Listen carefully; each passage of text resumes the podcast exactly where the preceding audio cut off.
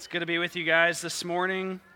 Uh, if this is your first time here, my name is Garrison, and I'm one of the pastors here at Veritas. And uh, we are so glad that you are here this morning. Uh, if you want to open your Bibles with me, we're going to be looking at Matthew 5, 27 through 30. Matthew 5, 27 through 30 this morning. If you don't have a Bible with you, there are white and blue paperback Bibles on this table in the back. You can go grab one of those. You can just look up Matthew 5, 27 through 30 on your device. We're in the English Standard Version, the ESV for short, if you want to look it up on your device. If you do have one of the black or uh, blue, or the white or blue paperback Bibles, uh, Matthew 5, 27 through 30 will be on page 472 this morning. Um, all right, we are going to dig into Matthew 5, 27 through 30. Matthew 5, 27 through 30. And as we dig in, we are going to see uh, that as people pursuing whole person righteousness, we've been on this subject of whole person righteousness. This is the, the greater or exceeding righteousness that Jesus calls his kingdom citizens to in the Sermon on the Mount. And we've seen that it's uh, whole person righteousness is not. Um, whole person righteousness, it's, it's juxtaposed or contrasted by Jesus in the Sermon on the Mount uh, to a hypocritical or partial or merely external righteousness. Whole person righteousness is a deeper righteousness. It's a righteousness not just of external acts, external deeds, it's a righteousness of thought, word, and deed. This is the kind of righteousness that he's calling us to in the Sermon on the Mount. And we come to a particular command, and Jesus shows us how he applies this, this principle of whole person righteousness to this particular commandment and how uh, we ought to look at this commandment in light of what Jesus is calling us to here. And we see, as people pursuing whole person righteousness, we seek to rid ourselves of all lustful intentions, desires, uh, intentions and desires, and to fight against sexual immorality in our lives.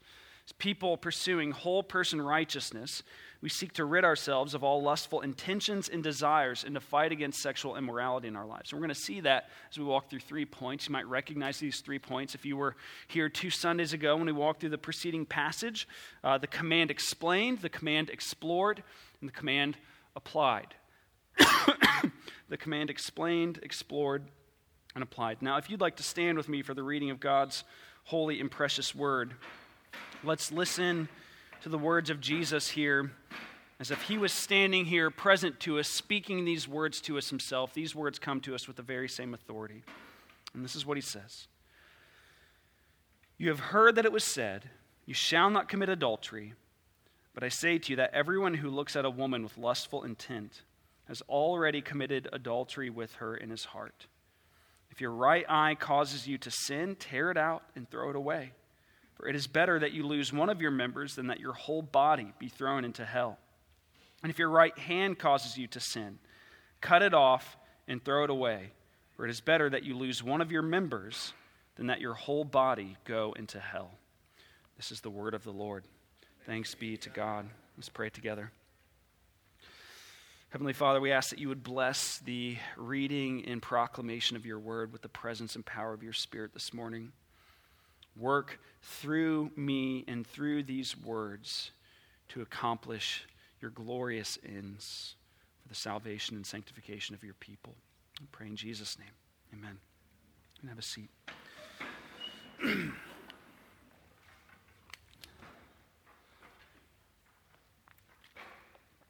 well, the, uh, the Christian internet has been a buzz recently in light of some tragic news released from a somewhat well known pastor and author, uh, one Joshua Harris.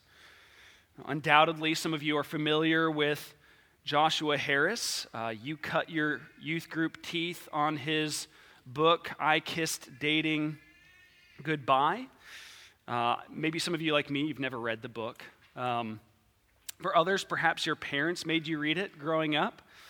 Or maybe uh, for some of you, your youth pastor, decked out with frosted tips and a backwards visor, handed you the book and had a heart to heart with you. Um, yeah, it's funny. Uh, but, you know, the, the information that Harris released um, is not funny. It's not funny. Uh, he recently announced via Instagram that his wife and him are separating.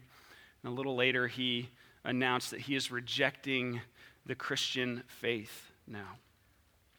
Interestingly, interestingly though, this, this news has also caused a lot of discussion uh, regarding and, and, a lot of criticism of um, purity culture in recent weeks.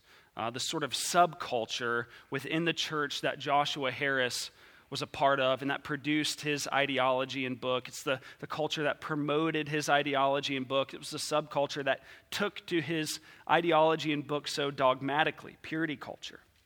So, purity culture uh, is, or, or, maybe was, um, a kind of subculture within evangelical Christianity that claimed it was helping people adhere to the biblical instructions regarding sexual, sexuality. Um, and, and they taught, you know, abstinence outside of marriage, something the Bible uh, obviously teaches. Uh, but then there was a lot of other things as well. There's a lot of other stuff involved too. There's even, uh, unfortunately, a lot of legalism, a lot of shaming of those with pasts of sexual sin and those who stepped out of the parameters of purity culture. And, and some of these parameters were interesting practices, uh, such as one example, purity pledges. Purity pledges, you know, there were conferences and youth groups and books about making purity pledges, and that's exactly what it sounds like. Uh, someone making a vow to be sexually chaste until marriage. Um, likewise, there were purity rings, uh, a ring that would that someone would wear that would let others know that they're waiting until marriage to have sex. And those were made popular from the likes of Miley Cyrus and the Jonas Brothers and Selena Gomez. Um, there were purity balls. Uh, these were like formal dances uh, that fathers and daughters would uh, attend together to promote virginity and abstinence. There was a lot of talk as well about uh, the way women dress, a lot of legalistic standards about the way women dress. You know, there's a lot of talk about how women ought not wear bikinis or revealing or form fitting clothing uh, because they might cause their brothers in Christ to, to stumble. And uh, Harris's book was sort of forged and released and popularized within this culture. And the book uh, kind of came out with a, a, lot of instruction about how we ought not date anymore if we're single. Rather, we should court. Dating, according to the book, is part of the problem and, and causes of sexual sin. Therefore, instead of dating, courting is better and helps protect one from sexual temptation and sin. Uh, now, the fact that there's a lot of criticism and discussion about purity culture in this stage is probably too little, too late. Uh, these conversations should have been had 10, 15 years ago uh, before many people were seriously wounded by all of it. Uh, yet it's good for us to think critically about all this and the claims and practices and theological errors typically uh, found within purity culture.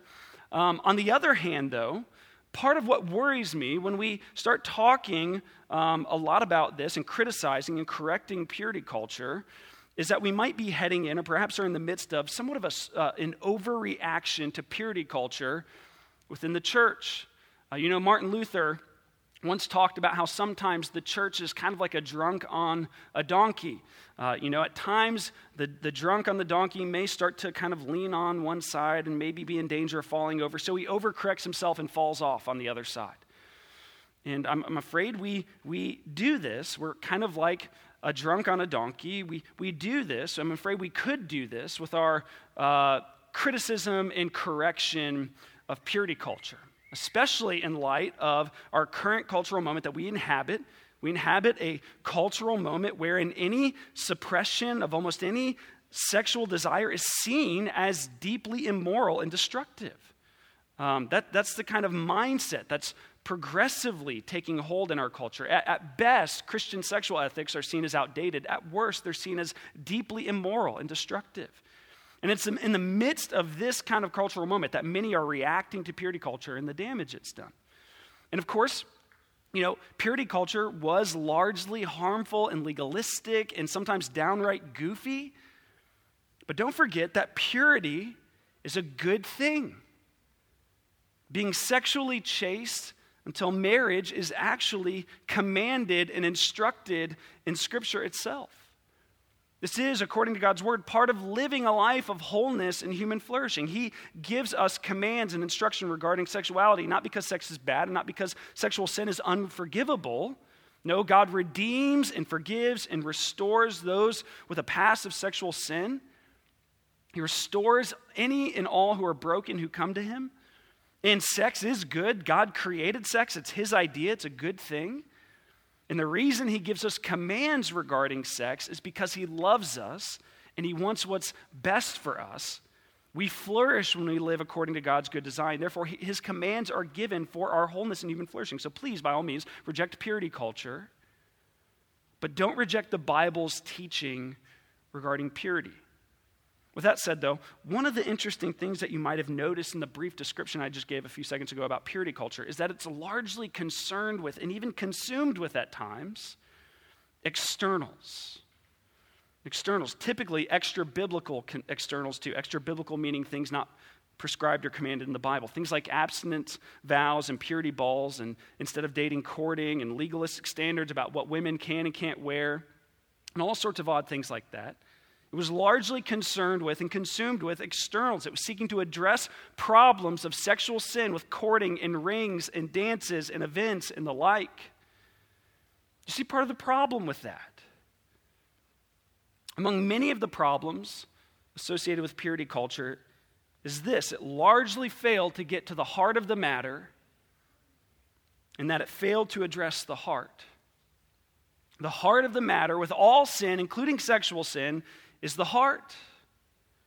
And purity culture addressed extra biblical externals, but largely addressed to fail the internal issues of the heart. It mostly wasn't concerned with what we've been calling whole person righteousness, this deeper righteousness. It was concerned with a partial righteousness, a mere external righteousness, the mere appearance of righteousness, and that misses the mark completely. Now, Jesus actually addresses this sort of thing in Matthew 15. In Matthew 15, he says that it's not actually the externals that makes a person unclean or a people or culture unclean. It's actually what lies within. Matthew 15, 19. Out of the heart comes evil thoughts, murder, adultery, sexual immorality, theft, false witness, slander. These are what defiles a person, he says. Where do adultery and sexual immorality come from? They come from the heart. So, addressing sexual struggles and sins and whatnot merely from the point of extra biblical externals completely misses the point in that it fails to get to the heart of the matter, namely the heart. But Jesus here, he doesn't fail to get at the heart. And James K. Smith was exactly right when he wrote this quote that's in your bulletin. He says, Jesus is a teacher who doesn't just inform our intellect, or we might add our, our actions and deeds but forms our very loves. He isn't content to simply deposit new ideas in your mind. He's after nothing less than your wants, your loves, your longings.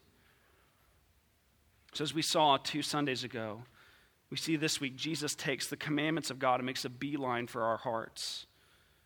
And he does that here as he shows what the seed of adultery and sexual immorality is in the heart. Look at the command explained in verse 27. He says, You have heard that it was said, You shall not commit adultery. But I say to you that everyone who looks at a woman with lustful intent has already committed adultery with her in his heart. So he starts by taking us to the seventh commandment. The seventh commandment you shall not commit adultery. What is adultery? So, at its most basic definition, adultery involves a married man or woman having sexual relationships with someone other than his or her spouse. It involves a married man or woman having sexual relationships with someone other than his or her spouse. And of course, like we saw two Sundays ago with murder, it likely won't come as a surprise to most of us in the room that this is included in the Ten Commandments. Know, even if one is not familiar with the Ten Commandments, one will still likely recognize the destructiveness of idolatry because we're made in the image of God. We're endowed with a, with a conscience. Even if our consciences are dulled and suppressed by ongoing sinful habits, we still have this sense that there's something deeply problematic with adultery. And even within our current cultural context, you know, Mark Sayers says in this great podcast, This Cultural Moment, he talks about how in the West, in the past, people, even if they didn't abide by Christian biblical sexual ethics, They still saw them as largely good and right and, and good for society. But now they're seen as outdated at best or as deeply immoral and destructive at worst. But still, even within this current cultural moment, people look at adultery and go, yeah, that's, that's bad. That's bad. To cheat on your spouse is a dishonorable and destructive thing to do. And that's actually a point of common ground we should try to use in our conversations about sex and biblical sexual ethics, I think, because for the most part, many people just treat sex as a sort of primal urge in need. They might compare it to eating food or drinking water. You know, it's just something we need to do, and it's not a big deal. It's just a physical activity between two people that doesn't affect us morally or spiritually or emotionally. Tell that to a victim of adultery. Tell that to, to some, tell them that sex is just a physical act that doesn't have moral or spiritual or emotional effects and implications. You can't. Because sex is more than that. Sex is deeply spiritual and moral and emotional. It's a deeply spiritual and moral and emotional act. It's sort of like a sacrament, as, I, as it were. You know, it's a physical sign that signifies a deeper reality. You know, we come every Sunday to the Lord's Supper and it's signifying something. It's signifying the work of Christ on the cross and our oneness with Him through His blood. It's signifying our union with Him, and it's actually a moment of communion, of experienced union with Him. Well, sex is sort of like that between uh, a married couple. It signifies their oneness and is actually a participation in an experience of their oneness. That's why we ought to only give ourselves to someone sexually if we've given ourselves to them personally and completely in marriage. Giving ourselves to someone sexually without giving them, giving ourselves to them covenantally and legally and emotionally and personally and economically and in multiple other ways will only lead to heartbreak and destruction in life. That's why God forbids adultery, not just adultery, but all sexual acts and encounters outside of marriage. But then Jesus shows us here that the implications of this command are deeper and wider than merely the act and deed of adultery. He says that everyone who looks at a woman with lustful intent has already committed adultery with her in his heart. Notice that it's wider first. You know, he, he doesn't say that if you're married and you look at someone with lustful intent, or if you look at someone else who's married with lustful intent, you've co- committed adultery in your heart. No, he says that everyone, everyone who looks at someone else, anyone else, with lustful intent has committed adultery in their hearts. If you're married or single or engaged or whatever, if the person you're looking at with lustful intent is single or married or engaged or whatever, it doesn't matter. If you look at them with lustful intent, you've committed adultery with them in your heart. And you see, it's deeper too. Jesus is saying, that, that this command is not just prohibiting the deed of adultery, but the seed of adultery. The seed of adultery that lies underneath the surface here is prohibited too. Looking at someone and intentionally imagining sexual encounters with them. Looking at someone and fantasizing about what they might look like without their clothes on. He's not talking about, about looking at someone and noticing their beauty. He's not talking about even a, a fleeting glance that may lead to a, uh, uh, that might trigger a sexual thought that is quickly dismissed from your mind. He's talking about, you know, Martin Luther once, he's just got all these great little quotes. He once said, you know, you can keep bird, you can't keep birds from flying over your head, but you can keep them from nesting in your hair.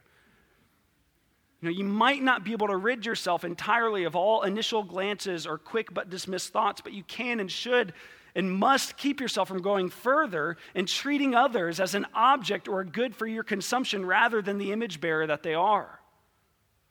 That's lust. And that is, Jesus is saying here, really, that's the seed of adultery in your life. Adultery is the fruit of such a heart. But perhaps the root is there in your heart without your actually committing the act of adultery. Perhaps the seed is there and the fruit hasn't taken place simply because of lack of opportunity. Or perhaps you, you seek to express that root of adultery in other ways, that seed of adultery in other ways in your life, through pornography, through flirtation, through intimate emotional involvement, involvement with someone other than your spouse. Perhaps the fruit of adultery has not yet been done in your life, yet the root of adultery is still there in your heart. But as Saint Methodius of Olympus once wrote, I know you guys probably read him all the time, but I'll quote him nonetheless. As St. Methodius of Olympus once wrote, it's, it's not merely the fruit of adultery that Jesus commands us to ca- cast out, but it's seed. He's commanding us to cast out the seed of adultery in our lives. That's the command explained. Jesus here, he's explaining the command. He's interpreting it as it was meant to be interpreted, applying it as it was meant to be applied. He explains it for us. As people of whole person righteousness, we're to cast out both the fruit and seed of adultery in our lives. But now let's explore it. Remember what we're trying to do here. We're trying to answer some questions that might come up in our minds. Perhaps you're not a Christian and you're here this morning. You're wondering about the credibility of all this. Or perhaps you're, you are a Christian and you're wondering about all this yourself. Or you're wondering how you might talk with your friends and family who aren't Christians about something along these lines.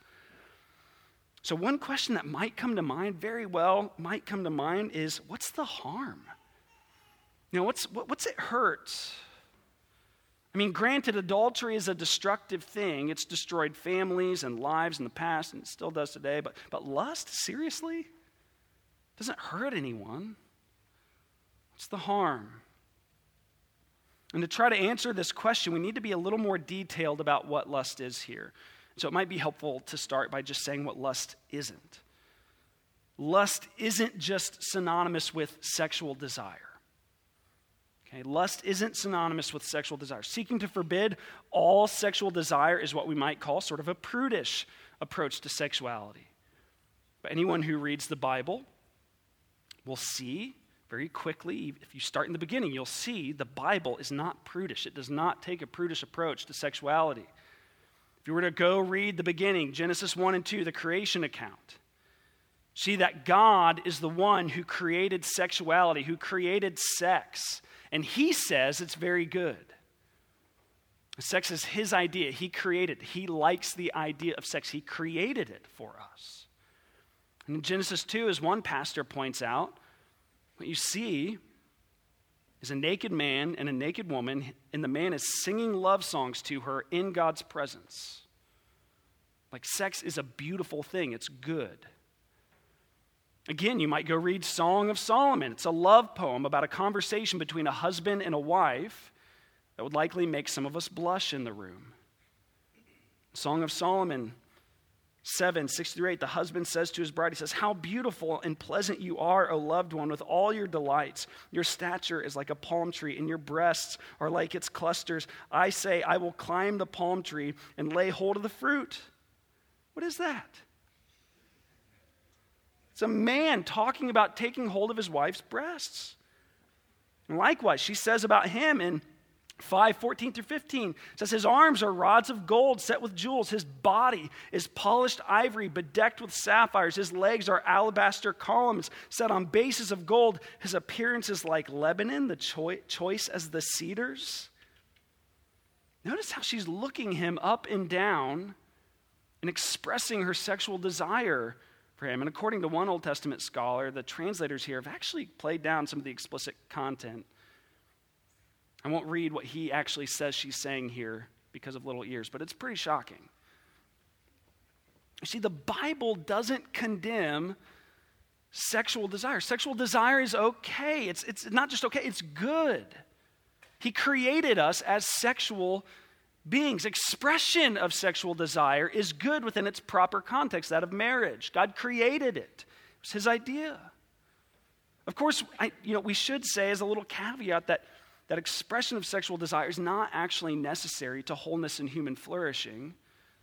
For those in our midst who are not married, and for those who will never marry, you know, you're not less of a person, you're not less of a human being, and you're not missing out on anything essential to human nature Remember, as, as Christians, we believe and worship this one human being who we believe perfectly embodied human flourishing, the only one truly whole human being ever. It's Jesus, and he never got married and he never had sex.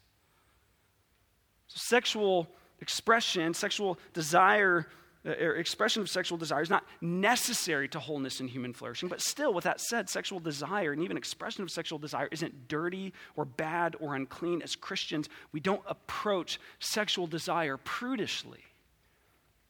So then, what is lust and why is it harmful? As Tim Keller helpfully points out, lust is actually impersonal and inordinate sexual desire. And if in explaining what lust isn't, we've showed how Christianity is at odds with a prudish approach to sexual desire. Here we see how Christianity is at odds with a pagan view of sexual desire, which is what Jesus is addressing here when he speaks about lust, impersonal and inordinate sexual desire. You see, it's impersonal sexual desire.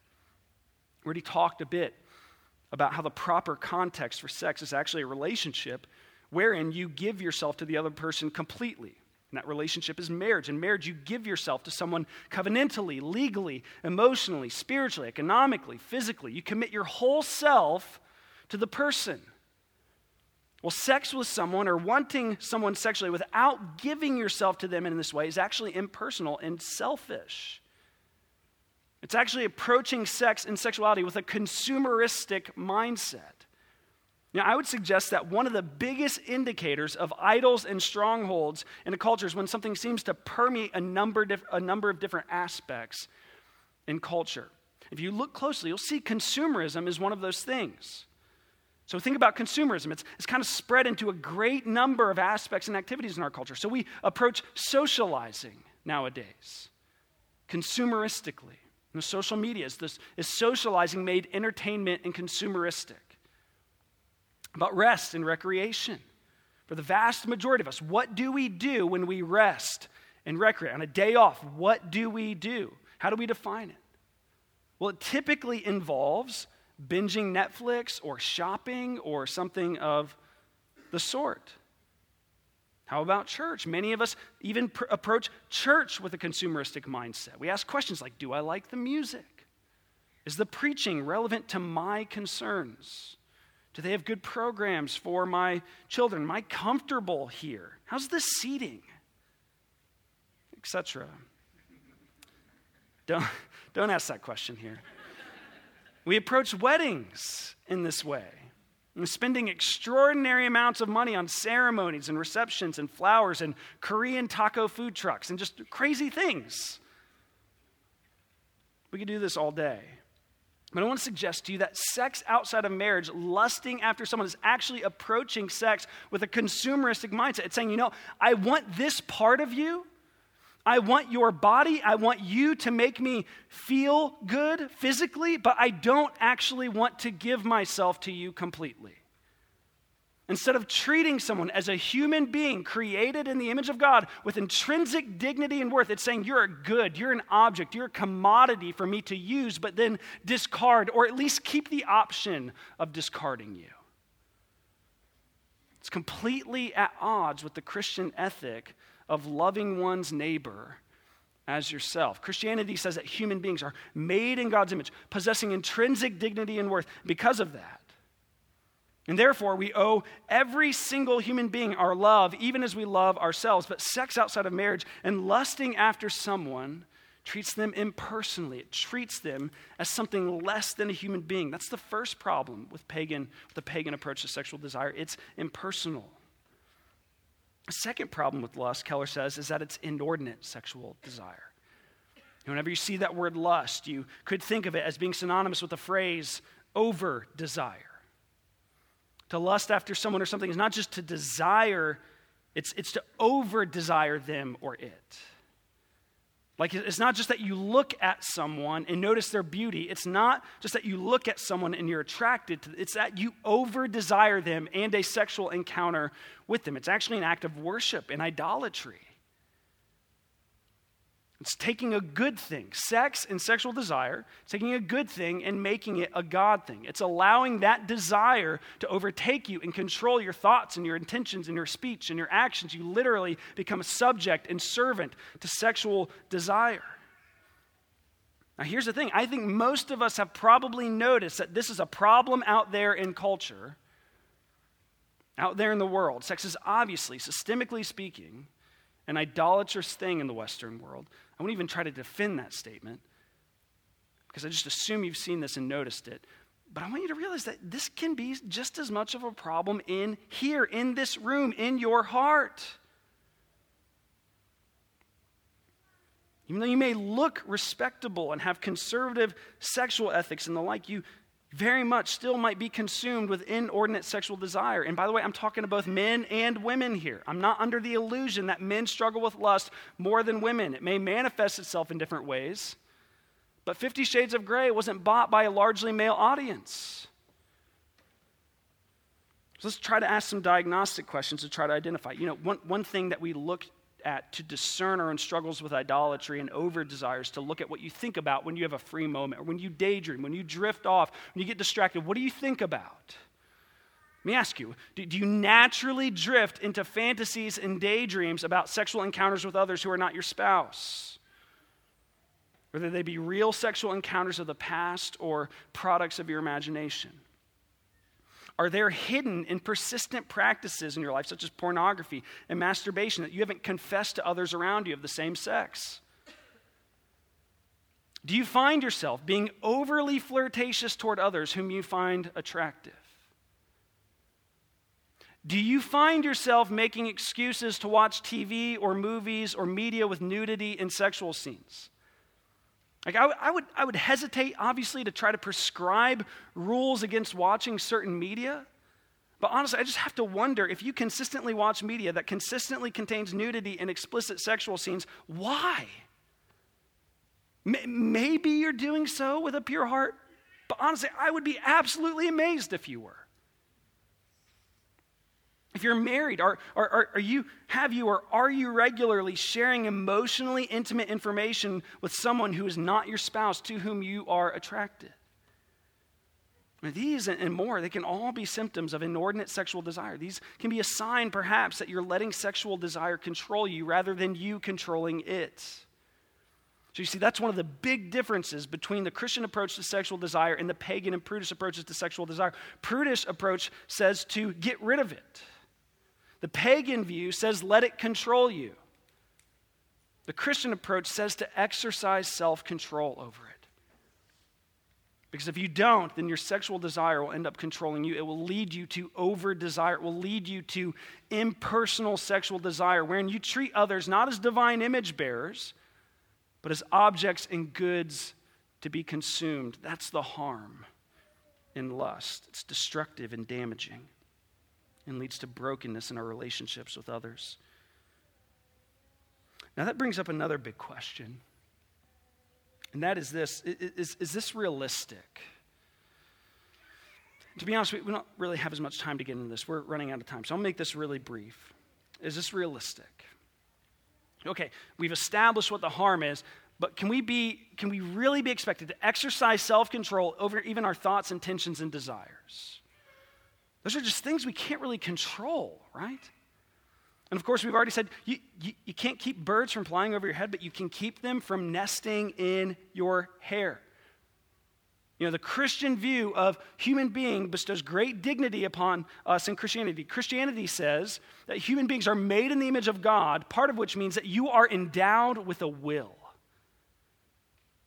Moreover, as Christians, we are indwelled and empowered by the Holy Spirit. Your will, Christian, is empowered by the same Spirit that raised Jesus from the dead. You're not deterministically subject to your thoughts, passions, and desires. Let me say that again. You are not deterministically subject to your thoughts, passions, and desires. Rather, you are filled with the same power and presence of God Himself so that you are able to exercise self control over your thoughts, passions, and desires. The fruit of the Spirit is love, joy, peace, patience, kindness, goodness, faithfulness, gentleness, and self control. Self control. Because the Spirit dwells in you, Christian. You are not deterministically subject to your sinful thoughts, passions, and desires, nor are you so enslaved by sin that you are stuck to in willingly choosing sin again and again in your life. Like you don't have to sin anymore. The same power that raised Jesus from the grave dwells in you in order to empower you and equip you to exercise self control over your passions and desires. Who the Son sets free is free indeed, John 8 36 tells us. You are free. And so, is this realistic? If what you're asking is, can you, as a Christian, increasingly put to death impersonal and inordinate sexual desire in your life, then yes. If you're asking, can you effectively fight sin in your life, then yes. If you are asking, if you can exercise self control over your passions and desires, then yes, it is absolutely realistic. You can do it, you can change. Not only can you, you must. You must, for the glory of God, for your own good, and for the good of those around you. You must put sin to death in your life. But if you mean, has anyone ever lived this instruction out perfectly? The answer changes a little bit. I would say, no, no one has, has lived this out perfectly except one person. Of course, is the one giving us this instruction. He's the only one. He's the only one at the end of the day that can say, I've kept myself pure. Pure in deed and act, but also in desire and intention. You can't say that. I can't say that, but He can. And what's more, is that although he alone can say that, he's also the one who was treated as a sinner on the cross for you. He went to the cross, and when he went to the cross, 2 Corinthians 5:21 says, it was that he, although he knew no sin, he became sin for us there. He became our sin, your sin, on the cross.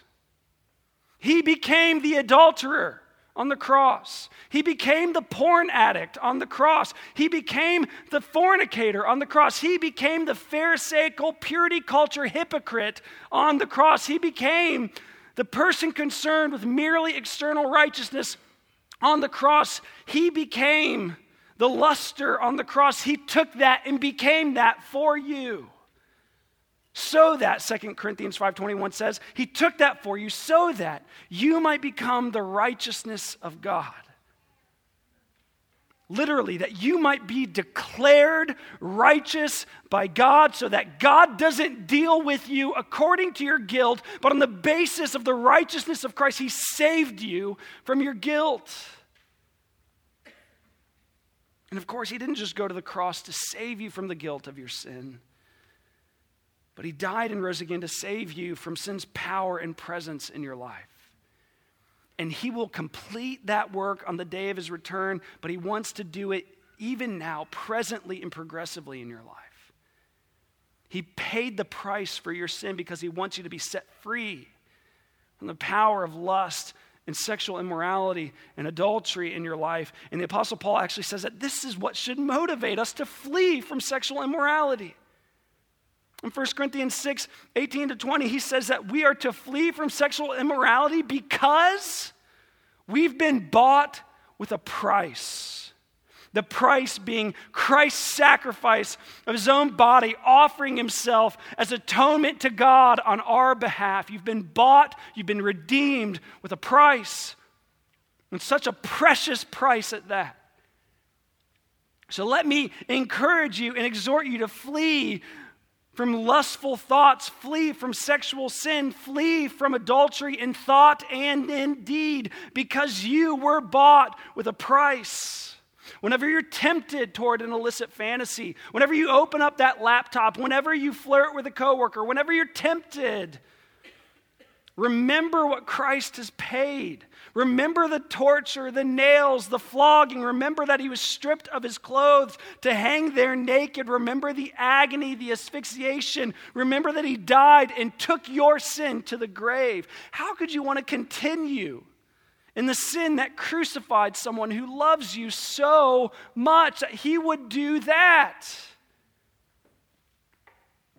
Like Joseph in Genesis 39, when Potiphar's wife comes on to him, he responds to her. He says, How could I do that to my master? After all he's done for me, rescuing me from prison, bringing me into his home, setting me over all that is his, how could I do that to him after he's been so good to me? And likewise, we say in the face of temptation of lust and sexual sin, how could I do that to my master? After he's been so good to me, after he's paid such a price, after he's rescued me from the prison of my sin, how could I do that to him? As we remember what he's done to it, for us, we, we flee lust and sexual immorality, we flee from it. And how do we do that? Let's briefly look, lastly, at the command applied. Jesus applies this command in verses 29 and 30. He says, If your right eye causes you to sin, tear it out and throw it away. It is better that you lose one of your members and that your whole body be thrown into hell. And if your right hand causes you to sin and cut it off and throw it away, for it is better that you lose one of your members and that your whole body go into hell. And Jesus is so punk rock.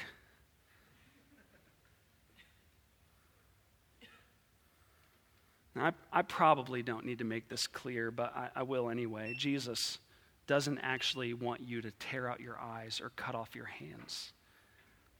A second century church father, Origen, interpreted this text really rigidly and literally and actually castrated himself in the second century. Don't do that.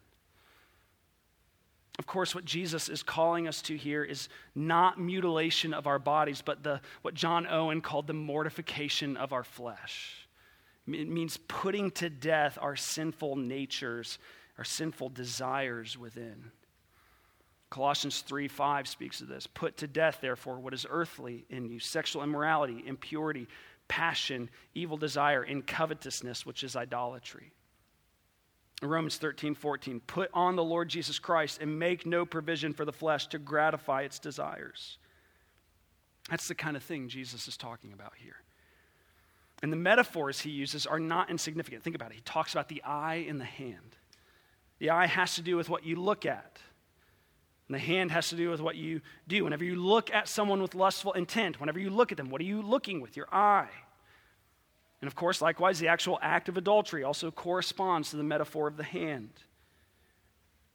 And notice that Jesus uses such graphic and strong language here. Why does he do that? Does he do that for mere shock value? I, I think not. He uses such strong and graphic language because he wants it to be clear that those of us who have been brought into his kingdom and salvation are to do radical things in order to fight sin in our lives. Like we're called to do radical things. Like if there's a consistent pattern and habit of lust and sexual sin in your life, and you're not doing radical things to put to death the deeds of the body and to make no provision for the flesh, if you're not cutting off your hand and tearing out your eye, what are you doing?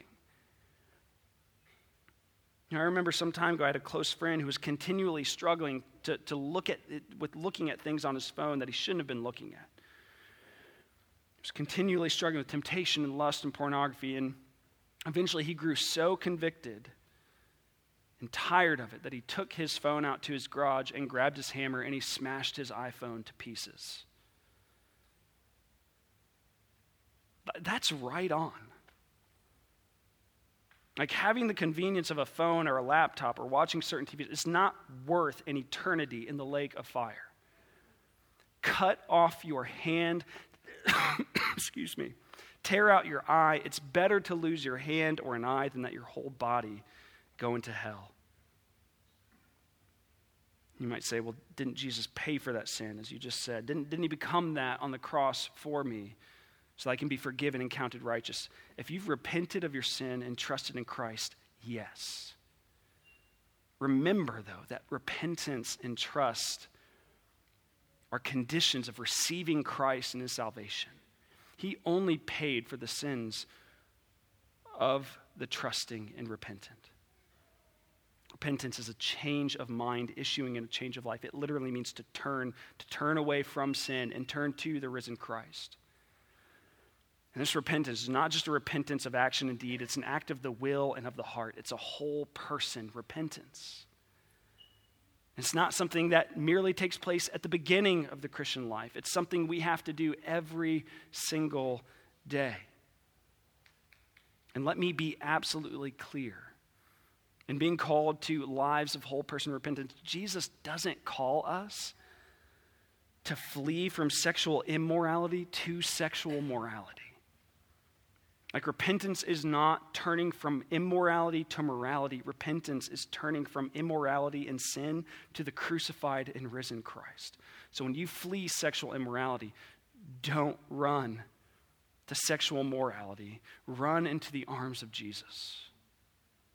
Remember what he's done for you. Remember the price he's paid for you. Remember his broken body and shed blood. Remember that he suffered and was tortured and died because of his great love for you. And let that fuel you with such energy and inspiration to fight sin, to tear out your eye, to cut off your hand, to mortify your flesh, and to give him your heart completely. Let's pray. Fathers, we approach the table, would you help it? Would you let it? Would you cause it to be to us the remembrance of Christ's broken body and poured out blood and communion with his body and blood? That we might be filled with strength within to re- resist the devil and flee, to flee sexual immorality, and to run continually into the arms of Jesus today, tomorrow, this week in the weeks and months to come uh, uh, until the return of Christ when he completes this good work within us. We need your help. And so we ask for it in Jesus' name.